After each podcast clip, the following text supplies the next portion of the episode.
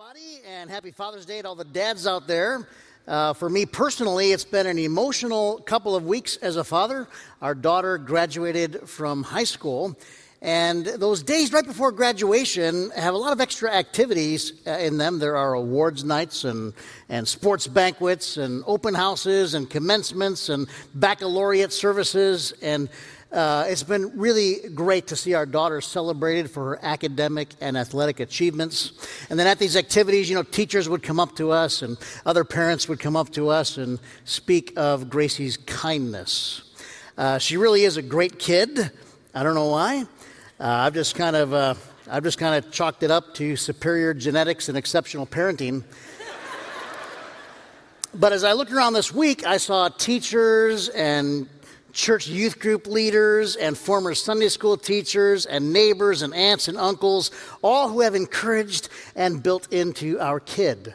Uh, I saw the whole village principle at work in a single glance around each room.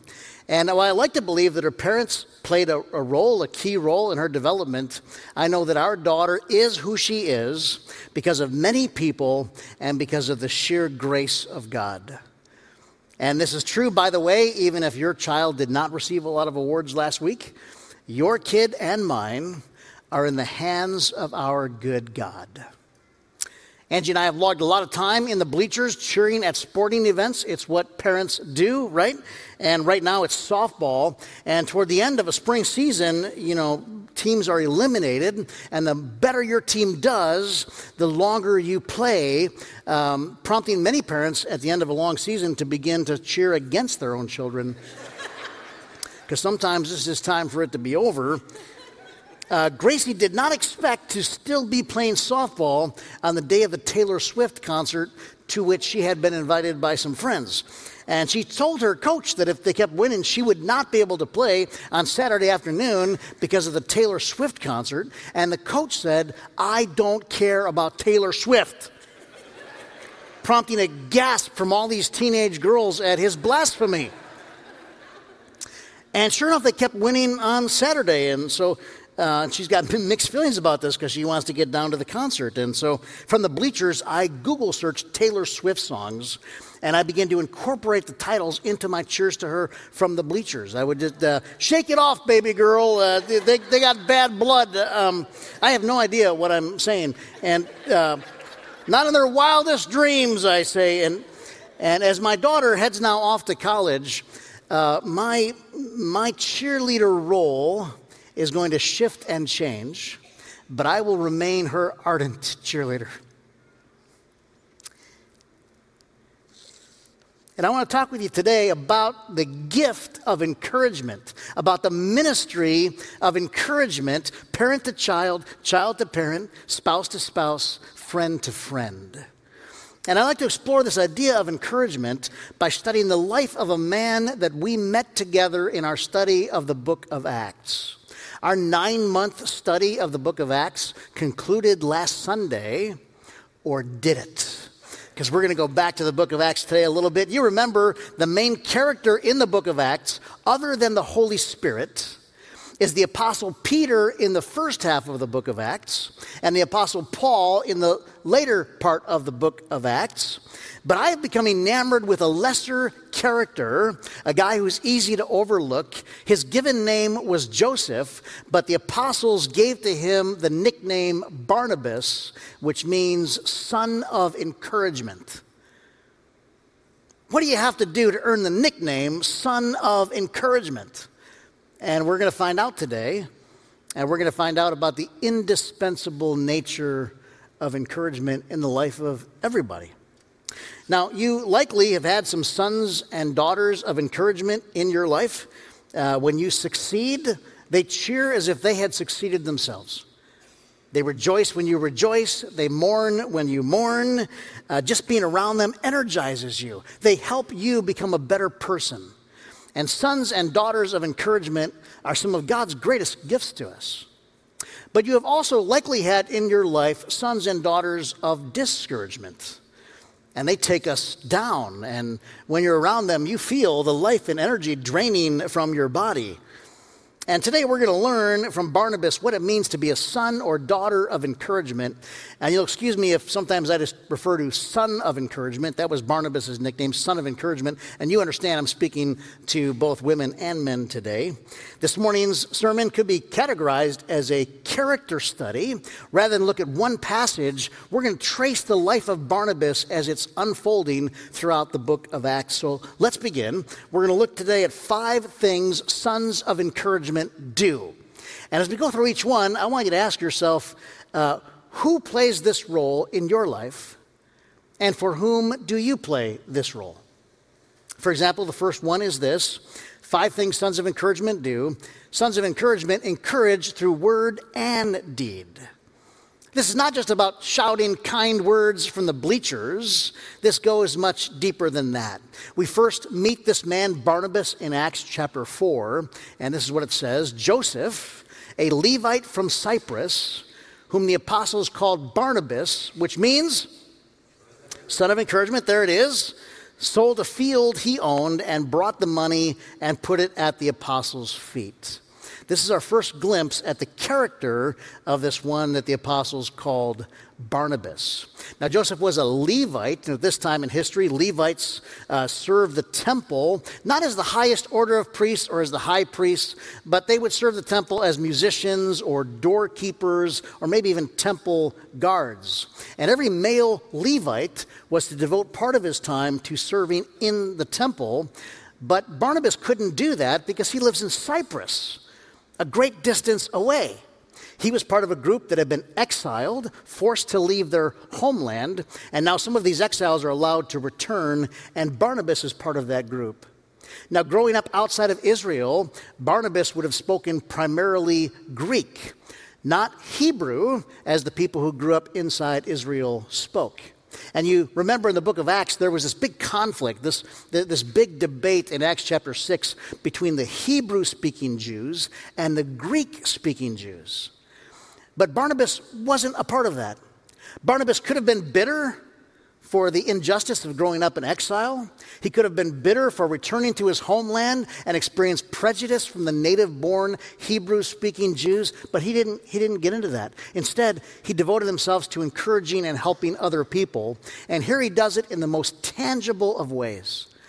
He sees poverty around him, and so he sells his land and gives the money away. And his tangible expression is encouraging not just to the poor, but to the whole church. And this is where he gets that nickname. His encouragement worked its way out through generosity. Who, who has done this for you? And for whom have you played this role? Encouraging in word and deed. Another thing sons of encouragement do is they believe the best about you. Before Paul's conversion, remember, he was persecuting Christians. At that time, his name was Saul. Remember, his name was changed also from Saul to Paul. Saul, Paul, same guy.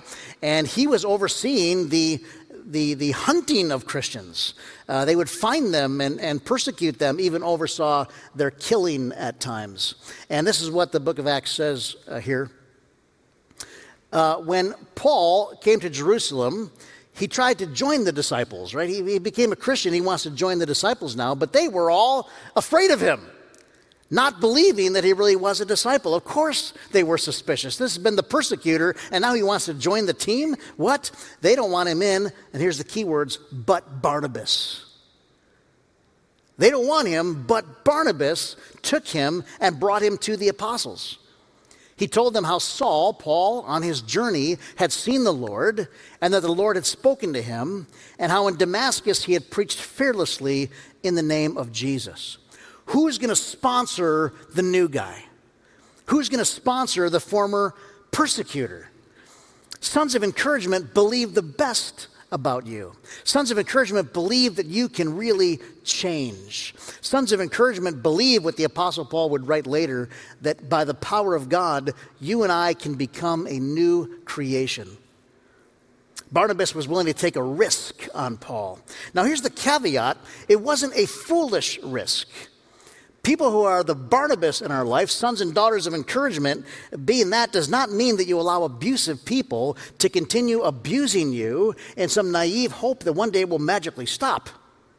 It takes discernment to know when and how to believe in somebody else. This does not mean that you tolerate abuse. But the inclination of a son of encouragement is to believe the best. Barnabas says, Look at how his life has changed, everybody. Look how he's opened himself up to God. Look how he's preaching the same gospel that we preach. You can trust him. And they do. The apostles believe in Paul largely because Barnabas believed in Paul. And Barnabas becomes a bridge builder between the apostles and Paul. And that bridge building extended eventually to all of us. Anybody think we could use a few more bridge builders in the church? And I start to wonder what, what, would have, what would have happened if Paul had not had Barnabas? What if there had not been a Barnabas in his life? And thankfully, uh, we, don't, we don't know. Paul had a Barnabas there. Sons of encouragement believe the best about you. Who, who does that for you? Sons of encouragement challenge us to be more right? Sons of encouragement aren't just people that agree with you all the time. They actually stand up for what's right, even when it means challenging you. This is what it says in Acts chapter 11. Now, those who have been scattered by the persecution in connection with Stephen traveled as far as Phoenicia, Cyprus, and Antioch, telling the message only to the Jews. Remember, initially the ministry went only to the Jews.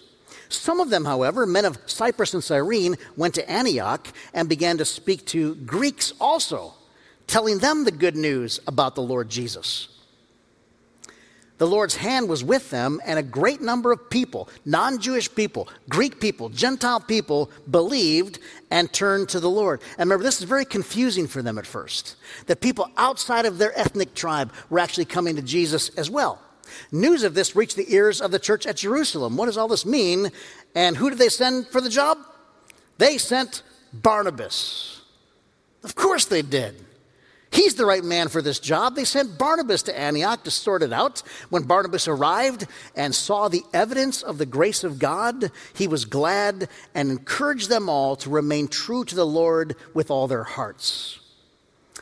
Barnabas was a good man full of the Holy Spirit and faith, and a great number of people were brought to the Lord. Barnabas was the first person to welcome Gentiles, non Jewish people, into the church. When other people didn't want to do it because they felt Gentiles were unclean, Barnabas welcomed them in. And Barnabas would do battle for the Gentiles at the Council of Jerusalem in Acts 15. Barnabas is not a weak, pushover kind of guy. He's an encourager but he can stand up for what's right and he can confront when necessary. Notice in verse 23, it said, Barnabas encouraged them all to remain true to the Lord with all their hearts. Encourage them. And this word encourage could have been translated, as this word is translated elsewhere in the Bible, it could have been translated exhort or beseech Right? Paul uses this word a lot. I beseech you, I exhort you, I challenge you to present yourselves, to present your bodies to God as living sacrifices. Right? A son of encouragement will sometimes get right in your, right in your face. A son of encouragement won't let you settle for anything less than God's best for you. They will lovingly push you to be all that God made you to be. They care enough to confront you when you're holding back or stopping short or going down the wrong path. Right? They're the ones that say to you, you can do better. You can run faster. You can think deeper. You can love more fully. You can set the bar higher. Who is it that challenges you like that in your life? And who do you challenge like that? Another thing that sons of encouragement do, they rejoice in helping others succeed. Now we're still in Acts chapter 11 when it goes on and says, Then Barnabas went to Tarsus to look for Saul, Paul. Barnabas went to Tarsus to look for Saul, and when he found him, he brought him to Antioch. Barnabas brought Paul to Antioch. For a whole year, Barnabas and Saul met with the church and taught great numbers of people. And, and in Antioch, the disciples were first called Christians. Uh, so Barnabas brings Saul Paul under his wing, not just to bless the people at Antioch, but to disciple and mentor this new convert named Saul. It's for his own benefit too. And Paul and Barnabas, Barnabas and Paul, become a powerful team, and for a season, their names will be linked together like a dynamic duo, like Lewis and Clark. Batman and Robin, Simon and Garfunkel, Captain and Tennille, Laverne and Shirley. Like Donnie and Marie, Thelma and Louise, Ernie and Bert, Calvin and Hobbes. Like Wayne and Garth, Hans and Chewie, Mario and Luigi, Phineas and Ferb. Has everyone heard a duo they recognize in there somewhere? Because I'm trying to be kind of be, trying to be multi generational. Now, notice whose name is first. In ancient writings, the order matters, and we read this in Acts 12. When Barnabas and Saul had finished their mission, they returned from Jerusalem, taking John, also called Mark. Barnabas and Saul. In early Acts, Barnabas' name always appears first. He is the leader, and this is the way it appears in Acts 9 through 13. And after chapter 13, their names invert. Not only do they invert, sometimes we see uh, lines like this uh, in Acts 13 13. From Paphos, Paul and his companions sailed to Perga. Barnabas was there. He was, his name's not even mentioned. He's like Roebuck and Sears and Roebuck. Whatever happened, he's like Sonny and Sonny and Cher. He just, he's left out entirely. And from this point on in the book of Acts, when their names are mentioned together, Paul will be mentioned first. They become Paul and Barnabas. There's a couple exceptions when they go back to Jerusalem, but it's clear now that Paul has become the leader. Paul has top billing. Do you think that bothered Barnabas? You think Barnabas is jealous of Paul's status? No. He rejoices in this. He is a son of encouragement. His life isn't about himself. Paul's ministry will go on to become far more visible and widespread than his own, and no one rejoices in that fact more than Barnabas himself. This is not about him.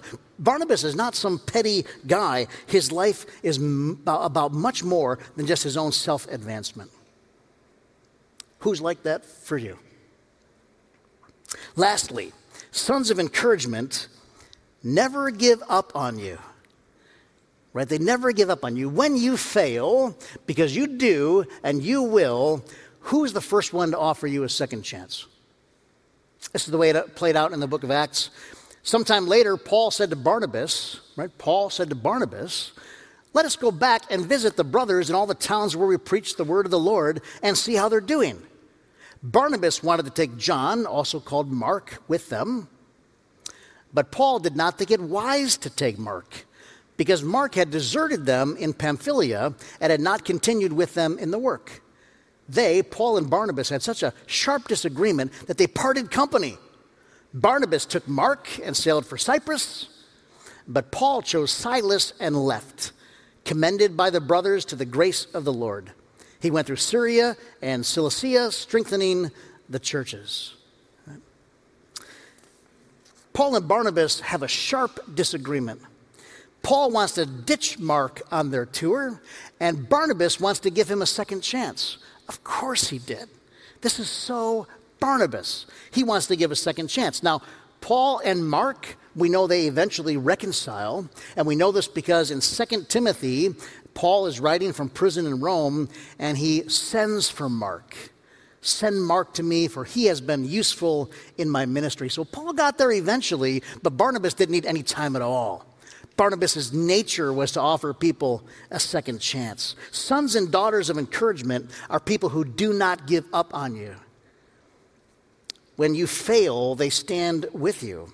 When you mess up, they're the ones who do not run away. You cannot live, you cannot grow without some sons and daughters of encouragement in your life. So find them, treasure them, thank them. And if you've got someone like that in the room today, right after this service, find that person and say, You have been a Barnabas to me. Think hard. Who plays the role of Barnabas in your life? And for whom do you play the role of Barnabas? Your answer to these questions are essential to life and growth. Today is Father's Day, and I personally want to resolve to be more of a Barnabas in the life of my kids. Now, I've, I've done that, but not to the extent that I should or that I could. And dads, I just want to say it's, it's not too late, no matter how old your kids are on this. I have one more dad story, and then we're done. I was invited to be the commencement speaker at my daughter's graduation ceremony. This is an honor that would not have been mine were it not for the fact that she attends a small Christian school. And uh, it was a lot of fun. Honestly, the whole thing was really a lot of pomp and circumstance. Uh, uh, thank you. Yeah. I wore a black academic robe like the rest of the faculty, and I processed in the formal procession, and I sat in the front row right next to the superintendent. And I picked up the program that was on my chair and opened it and saw in the program introduction of the speaker, Grace McKee. And then when I got to that part of the program, after the music and after the student speakers, Gracie went to the podium. And she gave, at first, the regular somewhat sterile biography. She said, Our speaker today, she, she, didn't say my dad, she said, Our speaker today has a Master of Divinity degree from Princeton and a, a Doctor of, of, Ministry from, from Asbury. Uh, he has been the pastor of Ward Church in Northville, Michigan since 2009. He has pastored churches in the United States and in England. And then it turned. And she said, Our speaker is also my dad, my mentor, and my role model. She said, This remarkable man inspires me through determination of whatever life throws his way. I've seen him face hardships with faith and optimism. She said, I hope that one day I can be as brave, wise, and faithful as my dad. Right? And tears are streaming down my face. And I thought, what a, what a good judge of character she is.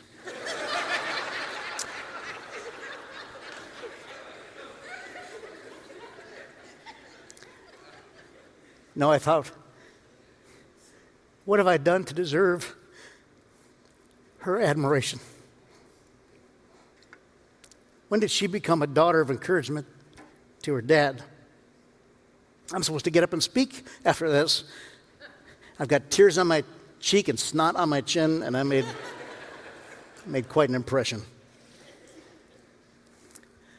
Parents, encourage your children. Children, encourage your parents. Don't wait for a eulogy at a funeral someday. Husbands, encourage your wives. Wives, encourage your husbands. Friends, encourage your friends. The gift of encouragement is more life giving than you realize. Let's pray. God of grace and goodness, we gather today as followers of Christ in no small measure because of the role Barnabas played in the early church, because he believed in outsiders, because he was able to lay aside prejudice, because he believed all people should be invited into your kingdom. Thank you, God, for Barnabas. And thank you for placing people like him in our lives and in our church. Make each of us more and more daughters and sons of encouragement that we may call spiritual greatness out of each other. This we pray in Jesus' name for the glory of our good God. And the whole church agreed and said together,